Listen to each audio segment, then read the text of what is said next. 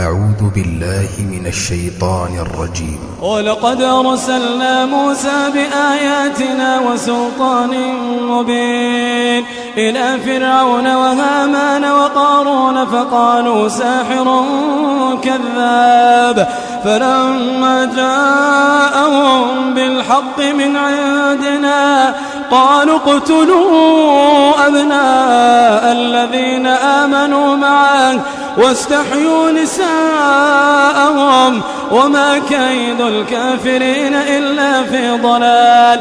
وقال فرعون ذروني أقتل موسى وليدع ربه. إني أخاف أن يبدل دينكم أو أن يظهر في الأرض الفساد. وقال موسى إني عذت بربي وربكم. إني عذت بربي وربكم من كل متكبر لا يؤمن بيوم الحساب. وقال رجل مؤمن من آل فرعون يكتم إيمانه يكتم إيمانه. أتقتلون رجلا؟ أتقتلون رجلا أن يقول ربي الله؟ أتقتلون رجلا أن يقول ربي الله؟ وقد جاءكم بالبينات من ربكم وإن يك كاذبا فعليه كذبه وإن يك صادقا يصبكم بعض الذي يعدكم. إن الله لا يهدي من هو مسرف كذاب. يا قوم لكم الملك اليوم ظاهرين في الأرض فمن ينصرنا من بأس الله إن جاءنا.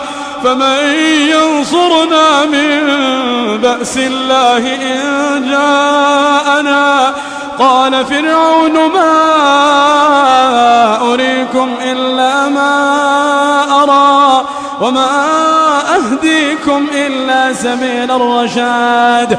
وقال الذي آمن يا قوم إني أخاف عليكم أخاف عليكم مثل يوم الأحزاب مثل دأب قوم نوح وعاد وثمود والذين من بعدهم. وما الله يريد ظلما للعباد. ويا قوم إني أخاف عليكم. ويا قوم إني أخاف عليكم يوم التناد. يوم تولون مدبرين يوم تولون مدبرين ما لكم من الله من عاصم ومن يضلل الله ومن يضلل الله فما له من هاد. ولقد جاءكم يوسف من قبل بالبينات فما زلتم في شك مما جاءكم به حتى إذا هلك قلتم لن يبعث الله من بعده رسولا كذلك يضل الله من هو مسرف مرتاب. الذين يجادلون في آيات الله بغير سلطان أتاهم. كبر مقتا عند الله وعند الذين آمنوا.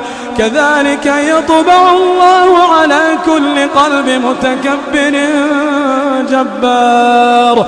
وقال فرعون يا هامان ابن لي صرحا لعلي أبلغ الأسباب.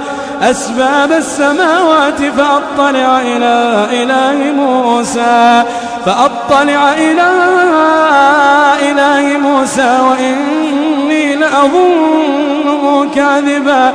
وكذلك زين لفرعون سوء عمله وصد عن السبيل وما كيد فرعون إلا في تباب قدمت لكم هذه التلاوة من موقع tvقرآن دوت كوم